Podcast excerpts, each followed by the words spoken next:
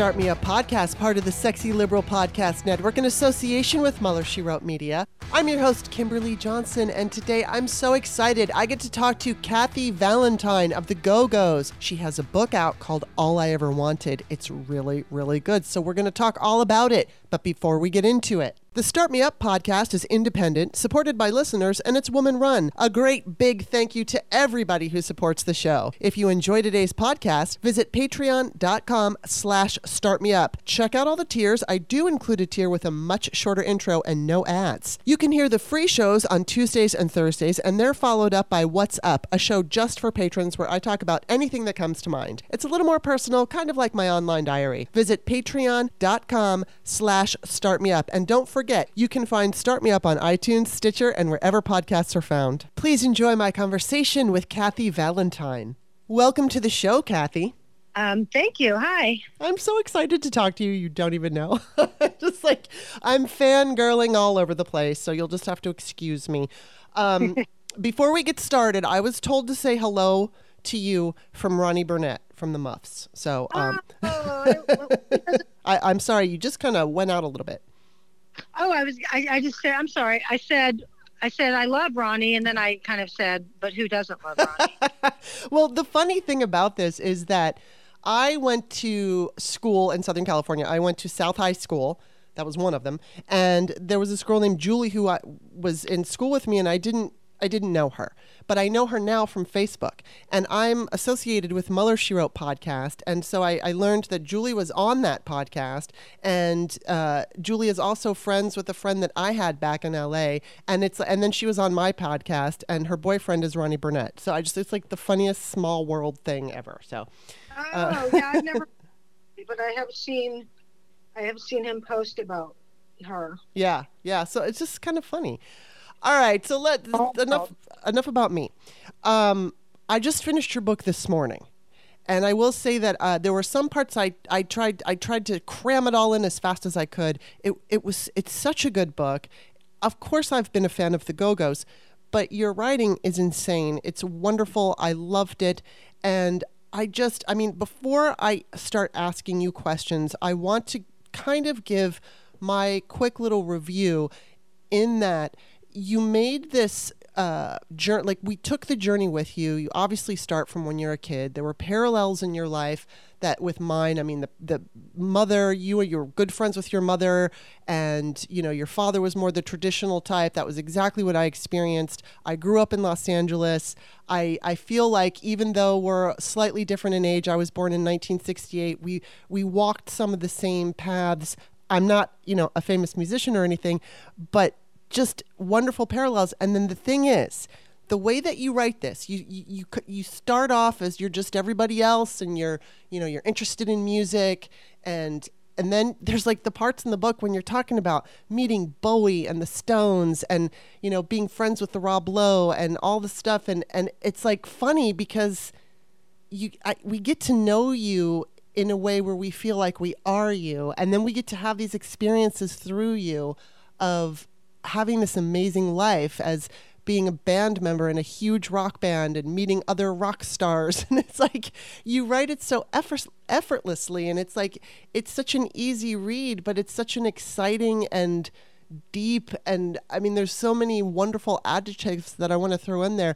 It was so good. I recommend it to everybody. And then also when you read it go give her a review please because everybody needs reviews. This book is fantastic. So now what i want to ask you is what inspired you to write it? Well, um, thank you for for what you noticed and picked up. Um, and I I felt like I had a, a compelling story, mm-hmm. and I felt like um, there was a lot that contributed to me wanting to write it. I've I've always been interested in writing.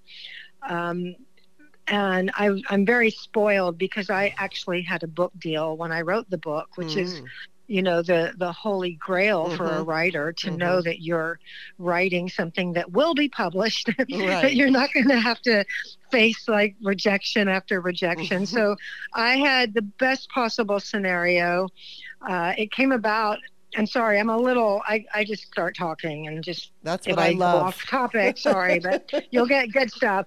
Um, so it it happened. It so happened that I had been writing some essays about different parts of my life. I really felt like I was never going to come to terms with my the way I was raised and my relationship with my mom and stuff unless I wrote it. Mm-hmm. And uh, so I had been writing some essays about different things I had gone through. And then I did a panel at the Texas Book Festival where someone from UT Press saw me and she had been they had been publishing some very cool music oriented books especially with a, a, tilt towards women authors mm. and they approached me and asked if I would be interested and I said yes and they basically said good we want you to do it and I kind of went well don't you want to see my writing and it was like, oh yeah, sure, sure. and I, I think the thought was like, whatever, we just want her book. We don't right. care if she can write or not. We can always get someone to do. I, I think that was what was behind it. But I wanted to make sure that I got to write the book I wanted to write. Yeah. Because I had spoken to an agent once a couple of years prior who had basically said, You'll never get a book deal unless you write a tell all about the Go Go's. and that wasn't the book I wanted to write. Mm-hmm. I wanted to write my story, uh, of, which, of which the Go Go's is a part of, but mm-hmm. it is not my entire story. Right.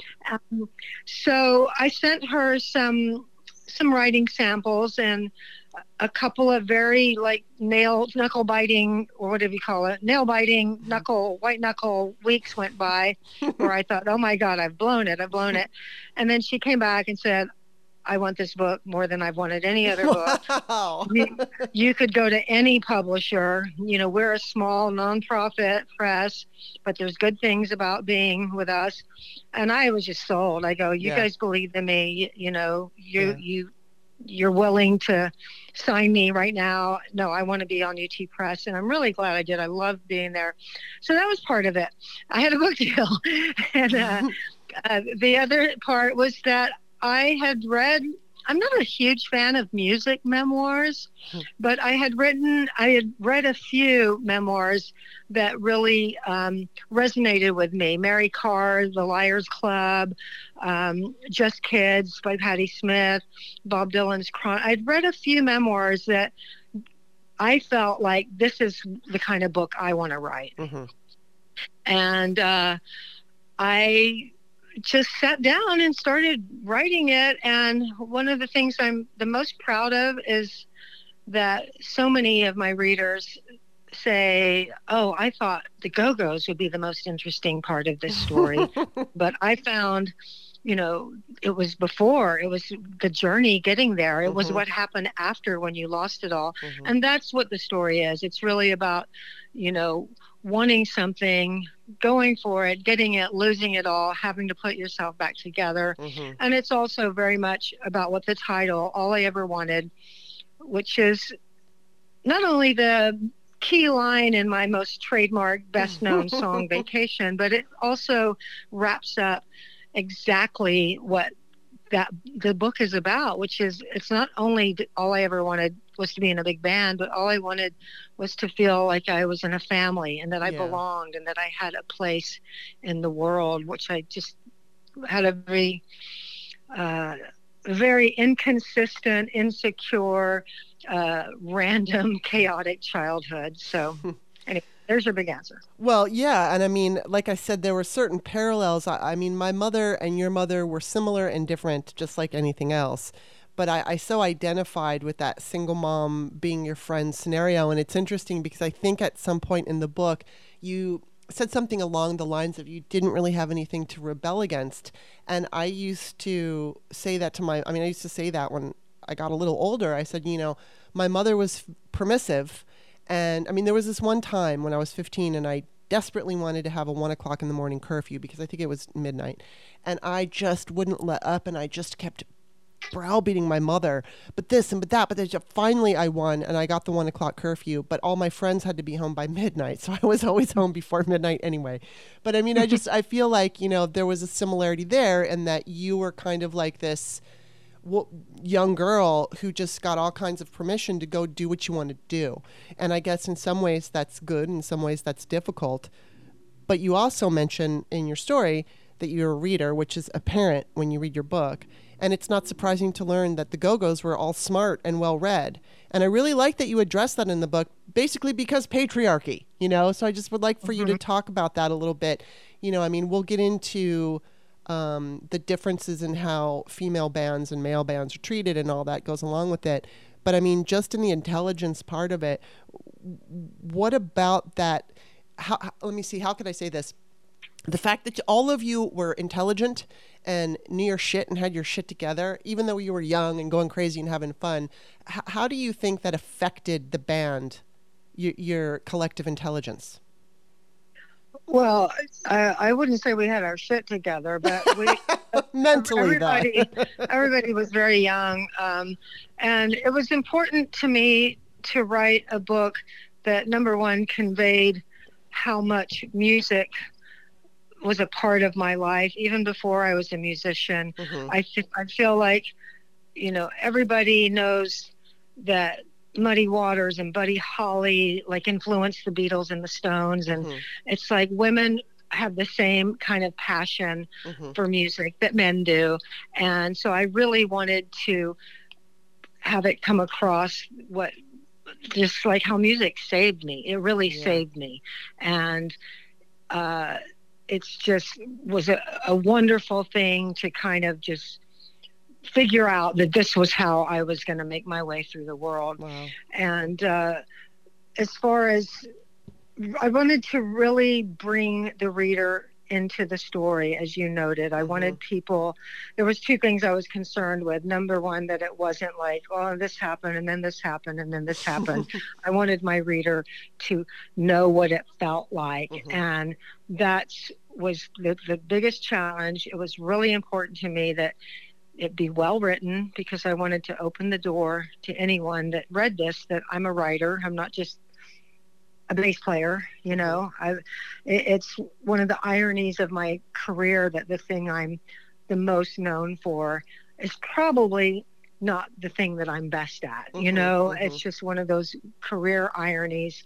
Um, but I wanted people to go, wow, she's a writer, and I would like to read anything else that this writer writes. That was important to me. Um, and it was also important to me that people were there alongside me, and that's why I wanted to talk about the band and the and the way it really was, the way mm-hmm. that I mm-hmm. want people to know who they are. I don't want it to to just it's just part of being a good writer, I think.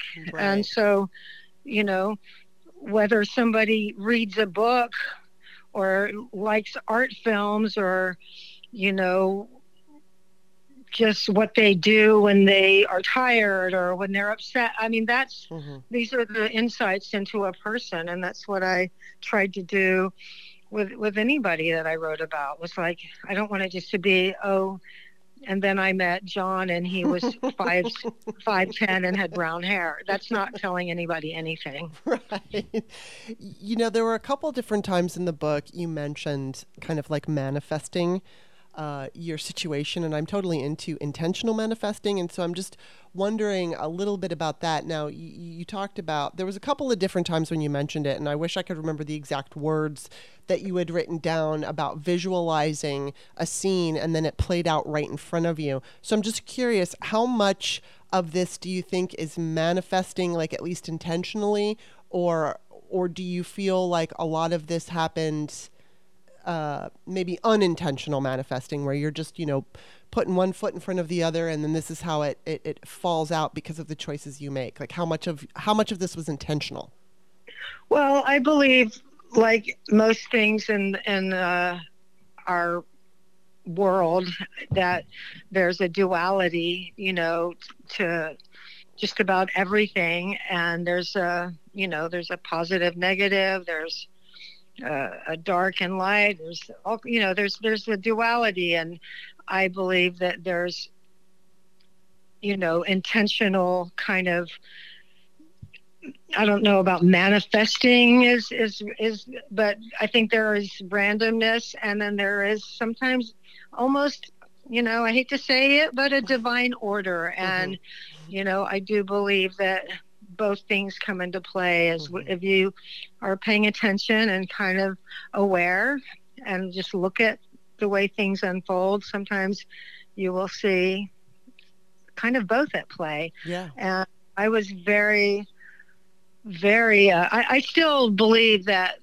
that thoughts are and words are extremely powerful mm-hmm. not to sound all woo woo or oh i just sit around and visualize things and they happen. Right. No that's not what happens. But at the same time you know if i can't see clearly something i i kind of don't pursue it. Like i, I have to kind of in my mind feel a certain first it starts off with a tug mm-hmm. you know just a little tug where you just feel like oh I'd be interested in designing jewelry, mm-hmm. you know? Mm-hmm. And it's like everybody feels these little kind of just a little urge, a little tug. Yeah. And then you have a choice right there. Right. Do you just ignore it and blow it off, or do you kind of keep it and kind of just nurture it a little bit? Mm-hmm. So I, I believe that, you know, sometimes it starts out with this little urge and then you kind of make a step towards it because if it popped in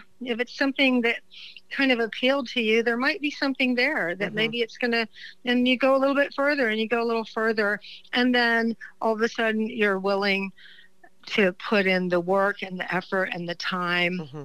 to to make it happen Wow, that's that's a fantastic answer, and I'm totally right there with you. I talk a lot on my patrons only show about like intentional manifesting and stuff like that. So I think that's a really good way to yeah. to make it clear. And it can work bad too. Yeah. I mean, I, I've I've like wished for things that that that unfolded in a way that were quite unpleasant, but I ended up getting what I wanted. But yikes! Right, right, yeah. Uh, you know, yes, that's a very good point. In fact, that's just happened to me recently. um, you know, I was also wondering. Like you're like, I hate this. You, you could be like, I hate this job. I wish I was doing. I wish I could do something else. And then you get like, oh, guess what? You're fired. Exactly. Well, I mean, I'm looking at Twitter right now, and Elon Musk is, you know, looking to purchase it, and I'm not looking. I, I don't want to. I don't like him, and so I'm kind of looking at it like that. You know, I want to change in my life. I've been l- actively trying to manifest a change in my life, and uh, you know, I'm thinking, well, maybe not that I think I'm manifesting manifesting him buying Twitter, but just the events in my life unfolding in such a way. I guess we will wait and see. But this interview is not about me. So, um, now I want to ask you this too. You were very young when you, obviously you were drawn to music and you say it saved your life. Um, when you were coming up and you were a teenager, you were looking at all kinds of, you'd see like Blondie, but that wasn't an all girl band. So you would see women in music but you didn't see all women bands. And I'm just wondering if at the time, did you see that as an obstacle? Did you feel insecure about that? Did you have a determination? Or were you just like, I don't know where this is going to take me, but I just have to go do it? Well, I, by the time I was aware of Blondie, I was already a musician.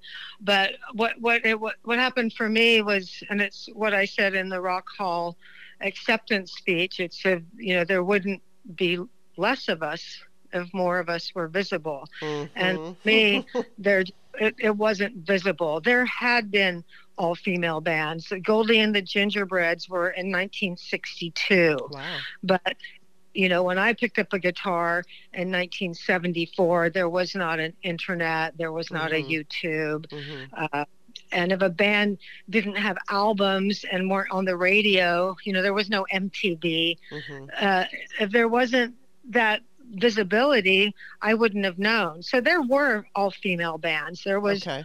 you know, the debutantes. You can go on YouTube now, just put all female bands of the 60s, and you will see lots and lots of them.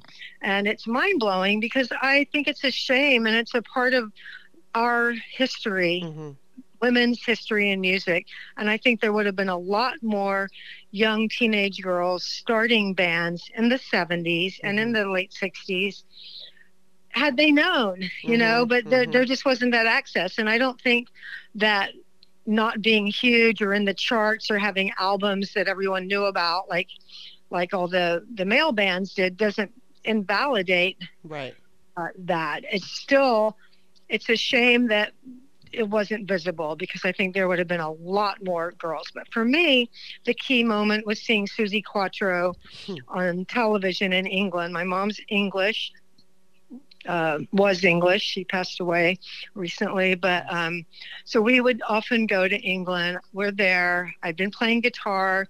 I love rock and roll. I love the Stones. I love the Faces. I love the Beatles. I love Led Zeppelin. I love mm-hmm. all these bands that are guys. I'm playing the guitar. Never occurs to me that I can be in a band wow. until I'm in England. And I turn on the TV, Top of the Pops is on. It's a music show. And then I see the, for the very first time, it wasn't the first time ever, but it was the first time I saw a woman not being the lead singer, but leading the band, playing an instrument. And she was the lead singer too, but that's mm-hmm. just not all she was doing. Right. She was band leader. She was playing a musical instrument. She had a, you know, it was plugged into an amp. She was, and it blew my mind, blew my mind. And that's when I decided that I was going to do that. The reason, and that was a very quick jump to like, why, why aren't there all, why aren't there bands with women? Mm-hmm. A lot of the reason I wanted to play with people, I wanted to play with my peers. You know, mm-hmm. I also figured that it would be easier to have a band with people, you know, friends, girls my age. My first band wasn't just females, but my goal was to see in the musical landscape female versions of the Stones, and it's still to this day. I would yeah. like to see, you know, the female Foo Fighters and mm-hmm. Green Day, and there's just all the bands you see that are sustained international known bands they're still guys mm-hmm. you know not to say there aren't some cool female bands there are but the ones that are really big that everyone knows about, you know, they're they're guys, and yeah. it, it, hasn't changed. A lot has changed, but that yeah. seems like hasn't. So true. Okay, we have to take a quick break, but we'll be back after this message. Hey, this is Kimberly. Real quick, if you're not already a patron of the show, please check out patreon.com slash startmeup. You'll see all the different tier options. I would really appreciate it if you check them out and become my patron. You'll have my undying gratitude. Thanks so much. Okay, we are back. Um, okay, before I start asking go-go questions, I do want to address the fact that you talked very candidly in your book about having abortions, and you talked about having one at a very young age of 12, and you also had one at 23 when you were like right in the heat of the you know go-go stardom. Um, and right now, obviously, that right is very delicate, and uh, you know, a lot of people have lost it in this country. We don't know exactly what's going to happen in next two or is it next Tuesday already? I don't even know. It's a week and a half away. That we're going to have an election that's going to decide this, but um, or at least help it along. Hopefully, we can save that right. But I would like for you to just talk about it in any way that you feel is important, because obviously there's going to be whether it's women listening or men listening, it's not just a women's issue, but it was something that affected you. And I love the way you shared the story because you did not talk about it devastating your life. And so often we hear, oh, it's this horrible decision. And of course, it's never easy, but it, it's certainly not, in my opinion, the kind of decision or the way that people describe it and act like it's the, the worst possible thing a woman could face or a pregnant person could face. So, could you just speak to your experience with that? Yeah, I mean, I, I, was nervous to write about abortion. I thought that I would get like lots of, you know, mail from like zealots and stuff mm-hmm. and calling me a baby killer and stuff. so I, I didn't, I, I wasn't thrilled with that, but I also felt like it was just super important for the stories to get out there. And, you know, I guess to me, it seems absolutely absurd to think that a 12 year old who you know is coerced into i was not raped but i was coerced right, yeah. i had no guidance and i had no um, no father and i had my mom was just kind of barely keeping herself together so when it wasn't hard to coerce uh, a confused and lost 12 year old mm-hmm. who was already drinking and getting high to have sex. And the first time I did have sex, I did get pregnant. And to me, whether it's then in 1971, this was pre Roe v. Wade, mm-hmm. or whether it's now in 2022, the idea is absurd mm-hmm. that a 12 year old girl would be forced to have birth, you know, to, to, yeah. to give birth to carry a child to term. It's just an absurd absurdity, mm-hmm. and it astounds me that apparently there are lots of lots of people that think that's just fine and dandy. I mean, it's just appalling to me. So I can't even imagine uh, how that would have impacted me. Yeah. To, to be forced to do that, um, and then the second abortion again, it wasn't it wasn't being irresponsible. I mm-hmm. was using birth control. It didn't work. Um, back then, a lot of people used diaphragms, and mm-hmm. it, you, they're not the easiest thing, but it was all I had. I tried being on the pill, and it had been really difficult on me. So mm-hmm. this is what I was using, and I accidentally got pregnant, and it was right when uh, we were right in the middle of our very biggest tour. And if I had not been able to get an abortion, I would have had to leave the band. The tour would have had to grind to a halt. There's mm-hmm. no reason, there's no way you can hire somebody, you know. I mean, I guess I just can't even think about it. I don't even need to make all these excuses. It's just like, yeah. well, why would, you know, my dream's coming true and I'm supposed to just walk away and become yeah.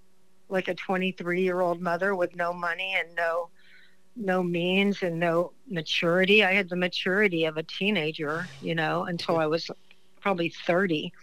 so yeah, it was, uh, if, if I had, and it just, it just makes me crazy to think because the the privileged people will still get their abortions. Of course, yes. I I know a Republican woman who actually said to me, "Well, if my daughter gets pregnant, you know, of course I would have her get an abortion." Mm-hmm. And that's the hypocrisy behind so many of them, and it just it infuri it enrages me to think of the the women that don't have that privilege that whose lives are, are never going to be fully realized who how much we're you know what we're going to miss out on in this mm-hmm. world in terms of leaders and, mm-hmm.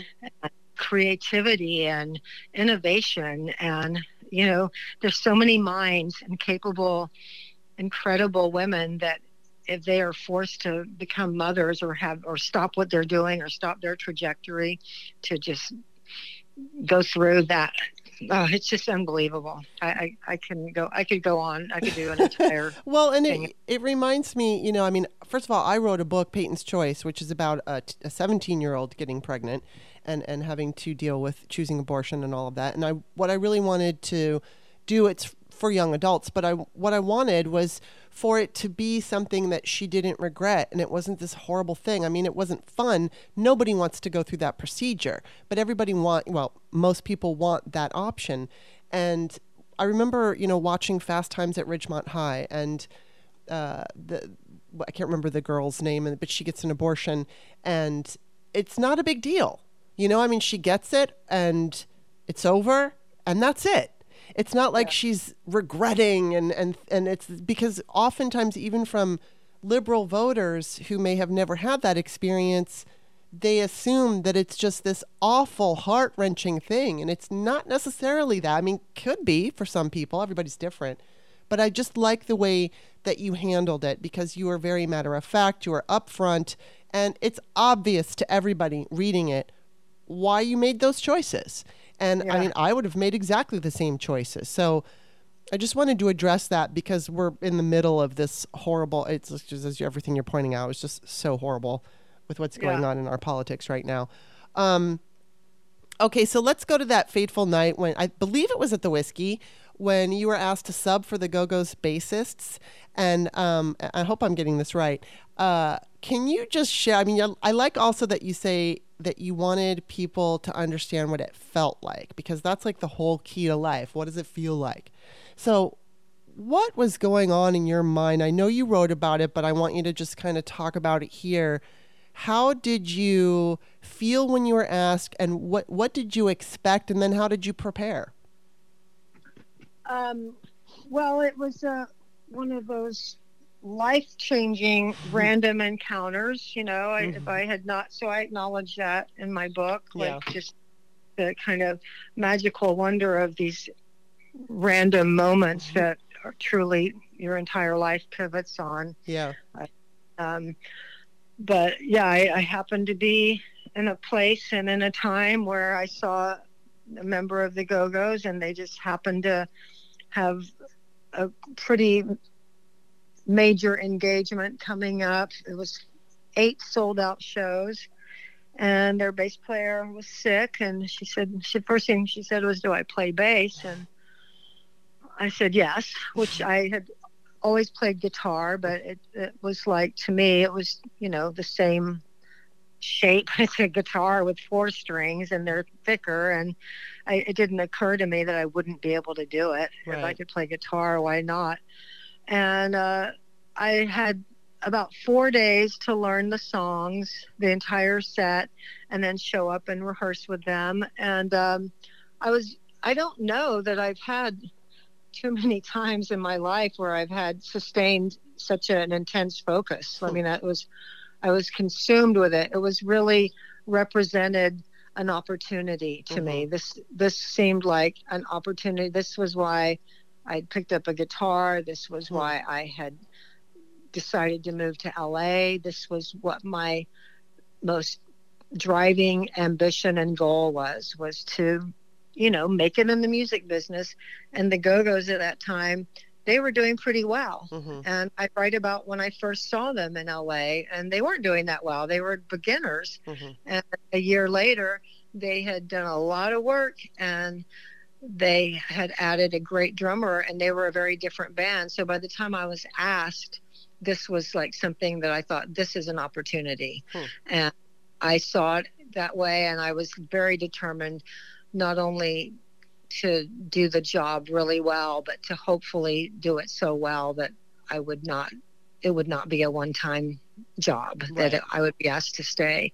So i was very focused very determined uh, very driven and it went the way i wanted it to go and it was you know exactly uh, i loved conjuring up on the page what it felt like to be on stage Mhm. with them Mhm. for that first time and you know i don't really in a conversation it's different you know Yeah. prose and literary writing is different than a conversation Totally, so yeah. I, i'm not going to try to redo that recreate that but it was really fun to write and conjure up what it felt like and throughout the book i would often write about something like that and i would look the next day and i'd go yeah this is good this is good writing good Mhm. sentences and but i would see something was missing i'm like Mhm. what did it really feel like what did Yeah. it feel like you know how can i bring that to my reader where they're not just reading what happened you know Yeah. and so i i felt like i really captured it and was really happy with that that's why I, that's how the book starts is with the that thing happening and me going on stage and Mhm. playing with them that's that's uh, chapter one Yeah, and I mean, I want to reiterate what you're saying because the questions that I'm asking you, in, in some cases, I basically know the answer because I've read what you wrote, but I know that reading it is a completely different experience because it's like we're living through you. And so, you know, you can listen to somebody on a podcast des- describe to a degree what they've written. It's nothing like actually reading the book because you're just in it and you're in that world and it's almost like you can feel it and smell it. And so you did a fantastic job of sharing what that felt like. And I can only imagine, I mean, this is, of course, when the parallel stopped because I've never had anything like that. And I, I can only imagine what it would feel like. So it's great to kind of have that window into uh, what it's like to be in a, a really cool band in a really a really cool situation. And of course, this leads me to you know, okay, you guys find your success, And I mean, I've seen the documentary, which I wanted to watch before this interview, and I haven't had time. I've already seen it, but I wanted to rewatch it. I'm going to go watch it again. But I'd like for you to just talk about the differences that I I noticed one thing you talked about is that there are no male groupies like there are female groupies. So there's differences in having an all female band as opposed to an all male band. And could you just talk about a little bit what are those differences, some of them? Well, um, at the time when when we became uh, known, for many people, we were the very first all female band that they had seen. And I think what I wrote in the book was that, you know, we weren't the first, but right. we were the first many had seen. We were the first that were, you know, via MTV and, right. and yes, exactly. put, yeah. put into people's into people's living rooms and that meant 13 year olds and 14 i mean if you were 18 or in your 20s, uh, late teens or 20s, you could probably go see bands and clubs, and you might catch us on on our very first tour where we're playing the the rock club in your town. But if you're 13 or 14, you're not going to be at the clubs, and but you probably will be watching MTV. So there we are. We're getting we're getting known, and um, because people hadn't seen that before, because a lot of them, and because it was a novelty, it meant that we we were like courted a lot by mm. you know it can be difficult to get you know a radio station to let you come by or to want to hang out with you or maybe to get everybody to interview you like not every band can pull into cincinnati and and get a feature in the mm-hmm. music section mm-hmm. but for us everybody wanted to talk to us and wanted to to kind of see what we were like and be around us. So it was um, a lot of work. I think that was different. If mm-hmm. had we been a, a, young male band, you know, I don't know if we would have gotten hmm. that access to to like continue. It was almost like uh, a circus. Like, no, I want to. see, I want to see what they're like. It didn't necessarily help us sell records, but it was. We did hmm. have a lot of that, and the the media perception of or tendency to want to kind of box the female persona into some kind mm-hmm. of existing stereotype uh, came about pretty quickly. And um, it's it's still quite prevalent you know there's you know the the girl next door. And i mean you see it you see it all the time. As somebody you know there's the the woman that's just kind of it, it's just I don't even know I don't want to even go into it but we were kind of boxed up as the as the girl next door the yeah. the, the cute fun girls the cute fun bubbly girls the cute fun bubbly effervescent girls. And you know we were fun. Yeah. It was a fun band. You know I'm not saying that we weren't fun and we did make people happy and yet that wasn't it wasn't a two-dimensional we weren't that's not all we were. Mm-hmm. You know, mm-hmm. we had smart lyrics, we had really good songs. Nobody ever asked us, you know, about our songwriting other than who writes the songs. Mm-hmm. Nobody asked, you know, about that stuff or what our influences were or what it was like to start out, you know, being a musician and it just didn't happen, right. you know. And another thing that I really noticed is that like nowadays you go see you go see someone play, whether it's Beyonce or Harry Styles or Pink or Lenny Kravitz or so many people that are like artists, going back to Prince, David Bowie, and there's females in the band. There, there are women mm-hmm. playing in the band. And when I started out, you never saw any i mean that was not an option mm-hmm. that was not and i would love that i would have loved to if i hadn't gotten in a big band that's what i would have loved to do it's yeah. just get hired to play with cool my favorite artists. You know, oh wow, I could play guitar with David Bowie. Oh wow, right, I could, yeah. that didn't happen then. Now it does, and mm-hmm. that's one of the things I'm most happy about that has changed. You know, when I saw Harry Styles a couple of weeks ago, he had three women in his band, hmm. and the audience was, you know, thousands and thousands of girls seeing that. And yeah. I think some of them are going to go, oh, I think that'd be cool to play in Harry's band. I think I'll start playing guitar or I'll start playing drums. So I do like that. Yeah, and I mean, it was also interesting just to cover this that you know you kind of detail uh, talking about the writing, how your pay structures were when it came to writing and what you guys did and how it helped and hurt and I thought that was fascinating. I, and you know, I mean, you also mentioned Vacation. You wrote Vacation. It was a big, big, big hit. Um, I think reading this book, like I said, different different than watching the documentary. You just get that inside kind of look. Yeah. I so highly recommend this to people, and I, and I want to reiterate what you did too.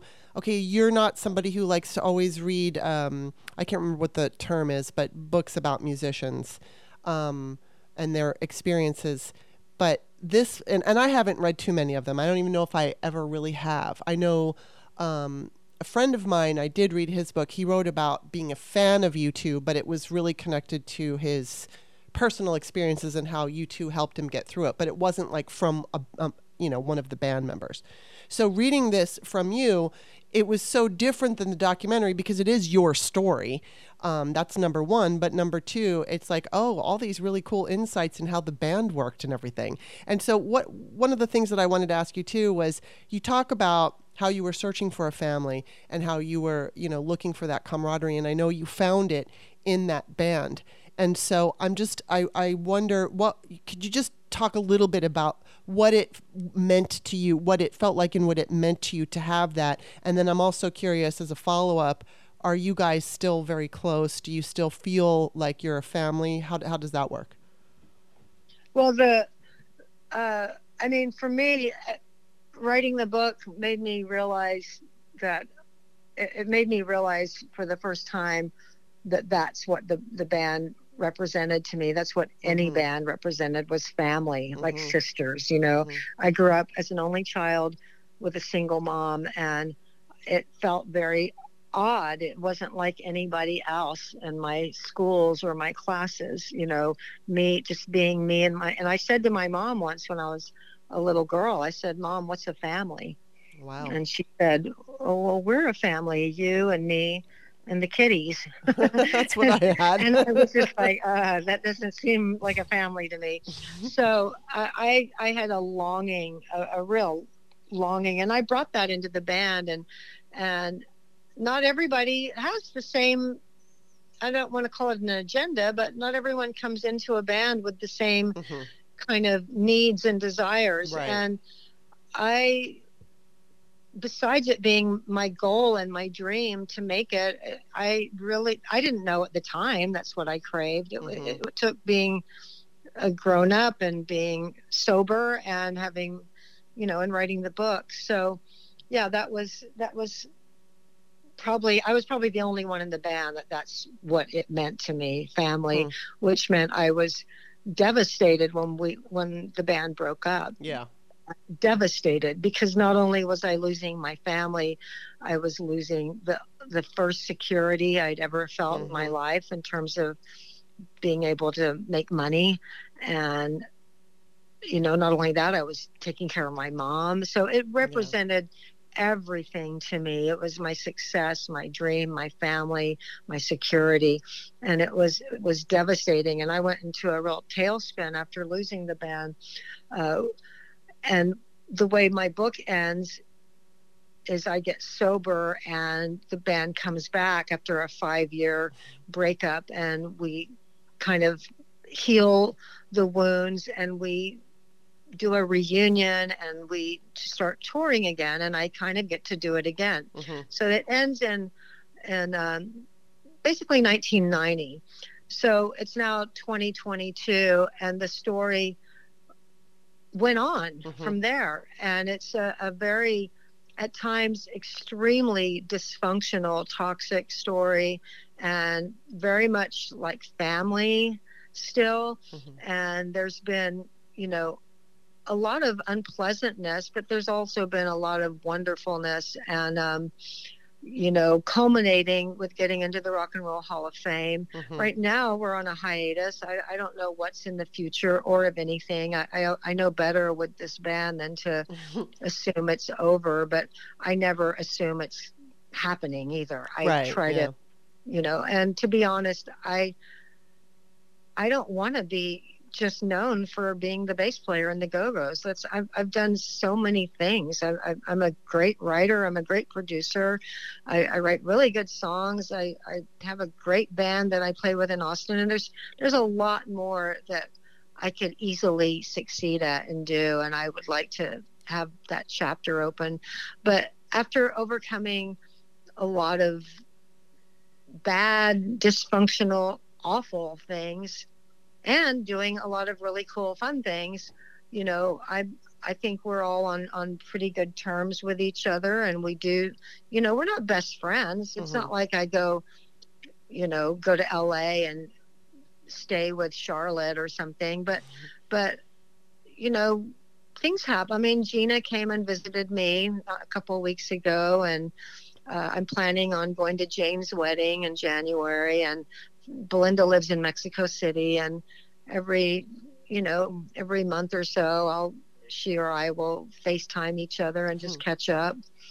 And Charlotte and I have things in common with our sobriety and mm-hmm. and being moms of, of young women. So yeah, we're in touch and best friends no but it's you know you're not best friends with your sister either you know right yes i was just going to say that in a family situation you're not always best friends yeah. um so now i mean obviously you're writing you're doing a bunch of stuff as you said uh, but your writing career is you all by yourself. You were in a band. You, when you're making music, you often have to depend on others. But when you're a writer, you're basically, I mean, yes, you have people who will publish publish the book for you, but you're on your own and you're like the solo act now. So I'm wondering, you know, how you're liking that and like what are the differences that you find the, being part of something as opposed to venturing out on your own? Well, when I wrote the book, I realized that it was the very first time in my entire career that I was just Kathy Valentine, and mm-hmm. uh, I liked it. You know, I really liked it, and I booked a 25 city tour.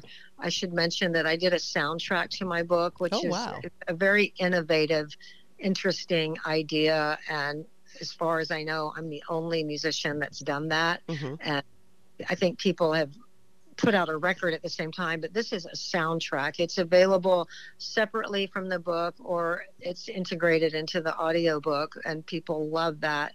It's a whole different experience to to getting the story. But um, my goal was to go on this tour. I, I, I booked a 25 city tour. My book was coming out April 1st and, you know, global pandemic. Mm. And so the entire tour was canceled. Wow. And it's a miracle that I was able to get the press and accolades and reviews that I did because of the pandemic. It mm-hmm. was really the worst possible thing that could have happened to a new author. Wow. Uh, but um, what I was excited about and what I've now been able to do a little bit since things have eased and opened up for better or worse as you look at it, um, is I have gotten to do some uh, personal appearances and some speaking things. And uh, I really like being myself. If I had one thing I would do differently, I would have started being Kathy Valentine a long, long time ago. Hmm. You know, I think, I think when I I think I hung on to that thing of just wanting to be the cool chick in the cool band mm-hmm. longer than was smart, you know, mm-hmm. and maybe because I was not sober and not really together in my life.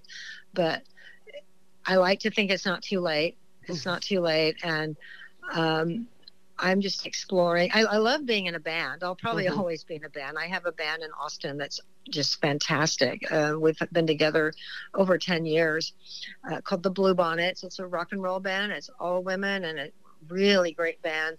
But um, I'm also enjoying just being me, whether it means going in my studio and recording a song or writing something and and that's something I would have done different. I would have stepped mm. out of the shadows of just being cool chick and cool band mm. and been Kathy Valentine a lot sooner than my 60s. Yeah. But my next book that is part of the theme it's like finding your place in the world again as a woman and your or a man as you get in your 60s because a lot of the things that define us mm-hmm. and our 20s, 30s, 40s, gets into your 50s, and some of the things that we've always defined ourselves by, they kind of go away. Mhm. Whether, you know, whether you're a wife and your husband and you get a divorce or or your children move out or Mhm. maybe your job you know kind of peaks and they're looking for younger Yeah. fresher people.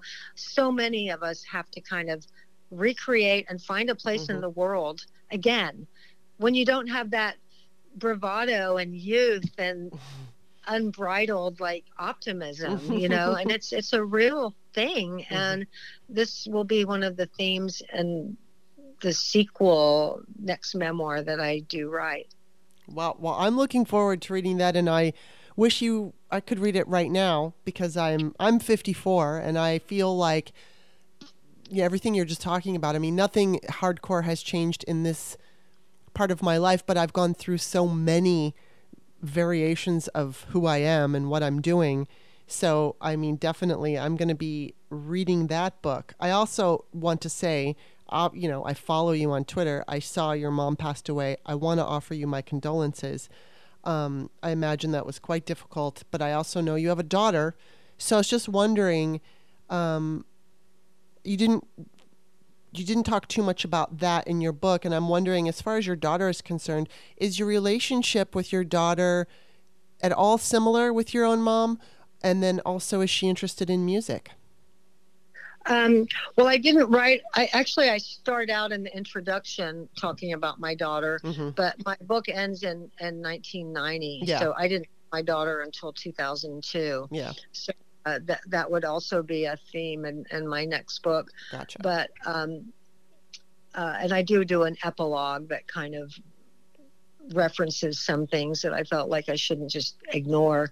But um, I my relationship is very different than mine with my mom. I mean, my daughter will never have to take care of me if I Mhm. can have anything to do with it. And I've always been her mother. I've always been someone that that has boundaries and and and guidance and and it was being her mother that made me realize what I didn't get as Mhm. a daughter and um, so we're extremely close the way single moms and only child daughters can be we're Mhm. really really close um, and she's going to be 20 tomorrow oh wow! Happy years old. birthday! so it's not like i'm i'm going to be like you know nagging at her to to clean up her room and stuff like that but uh you know i think it's it's just turned into a more deep it's just very a very deep relationship. She does do music but her passion is more towards film and writing. She's a wonderful writer. Hmm. i mean she's she has got such a singular unique voice that i'm i told her not long ago that i'm almost a teeny bit jealous because her writing is just so unique it's so so good and i'm so proud of her her writing so she's trying to figure out you know she's a sophomore in college and Mhm. trying to figure out different ways to find you know and and do the things that she's good at and that she's interested and she just made a short film and she's Cool. going to be the head writer of a of a magazine at school next year or next semester so she's doing it and yeah we're very close That's and but it's not at all like how me and my mom were not at all Interesting. Interesting. Um, so my next, my last question, you've kind of already answered it a little bit with what's next, but you know, aside from your next memoir, what are you up to? Tell us what you're doing now. Well, my my big goal, I didn't really want my a memoir to be next. I wanted to do a collection of literary short stories and I wanted to do a soundtrack to each story Hmm. because doing the soundtrack to my book was probably the most creative, interesting musical thing I've ever done. And it was so much fun and I could utilize everything I knew about songwriting or I could not. And it was really challenging and just very creative to Mhm. capture musically what the tone and and uh, feel of what a chapter was. And i encourage people to listen to the soundtrack. It's it's really special. So i thought well this is something different that most writers can't do and i'd like to do more of it because i enjoyed it so much so yeah in my future literary short stories with a soundtrack wow. i would have liked that to have been my next book but it's just fiction is a different animal mm-hmm. and i'm always i tend to believe it's always a numbers game. You know, mm-hmm. you write 20 songs, one of them is going to be great. Probably they're all going to be good, decent, good.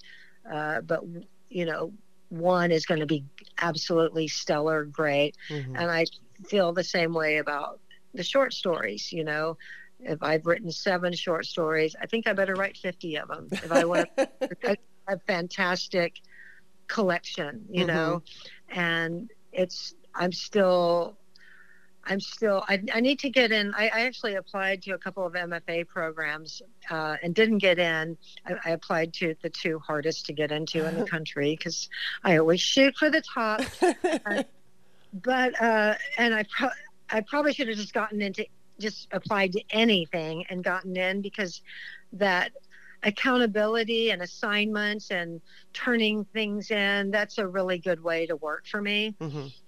Uh, so, but it's still in the in the works. But in the meantime, so much has happened that I keep drifting back to maybe I just want to go ahead and do this. I've I've gotten so many so much feedback from people that have read my book that want more. Mm-hmm. They want more. they want to know more, and so that seems more doable. But I also don't want to cop out from my literary dreams as well. Right and also i love music. I mean i'm writing a song and recording it right now that i'd like to do. I put out i think i put out two songs last year and it's just for myself. It's just mm-hmm. for you know on streaming you know and my fans. So it's not like i have any illusions that i'm gonna have a number one hit or anything but i just like it. I i, I have the luxury of doing things i like to do. Well, that's a huge, big deal. I think that, I mean, honestly, that means you're winning and at winning at life. And, you know, I'll say my experience and just stuff I've been going through lately, I've had my ups and downs. And it occurred to me that at this point in time, I am doing what I want to do. And so if I start getting down or feeling insecure or whatever, I remind myself that I have that luxury and it is a luxury and it's it's something that I don't want to overlook and it's so important to be able to do what you love and if you get to be creative oh my god I think that's like the the greatest gift as a human being that you can live your life in a creative way and clearly you're doing that. And yes we all want more of your book. It was so good and I want to tell everybody again go get this book read it and I know you're going to like it. And when you do, give her a review. I'm going to review it later today since I just literally finished it this morning. Um, Kathy, it was so interesting talking to you. I know I could, I, I have so many questions for you that I didn't ask, but mm-hmm. I, I know I have to let you go. And you have a life to live and places to go and people to see. So um, before I do let you go, let everybody know where to find you. Absolutely. And also, as well as the reviews, I want to mention to favorite the, the good reviews that you see as well because oh, okay. that way they're they they go to the top, the top of the yeah. So that's a good thing to do too. Um, I, it took me two years to figure that one out. Um, so i am very active. I do my own social media. I do not have someone that i pay. I do it myself. I enjoy uh, not being on a pedestal and being accessible. I don't like elitism in any form or fashion. I don't view myself as a celebrity. So I'm accessible on um, Twitter for as long as it's Twitter and uh, the Twitter we know and love and or love hate. And I'm on Instagram, which I do different content for all of it. I'm on Facebook very little because I don't like it, but I am there. I, I, I, will look there every. I don't read messages or yeah. anything, but I'll post something there. And I have a website, which is cool. It's not always the most updated thing, but it's a super cool website, uh, KathyValentine.com. and you know i'll continue to to grow. I've, I've considered substacking. I've considered hmm. different things. I i've looked at tiktok a little bit and i just you know it gets to a point where it's like oh my god i need to be creating not creating content. I need to be creating art not content. Right right right. So thank you for asking and i really enjoyed talking to you and uh, and thank you for interviewing me or talking to me. Oh my God! It didn't feel like an interview. Felt like talk. oh, that's that as well. That's good. That's usually my goal. Um, well, fantastic. That's great. And I'm author Kimberly on Twitter, K I M B E R L E Y. Don't forget the extra E. I have books. They're on Amazon. You could go check those out. Kathy, thank you so much. Thank you. All right. You take care. Bye bye.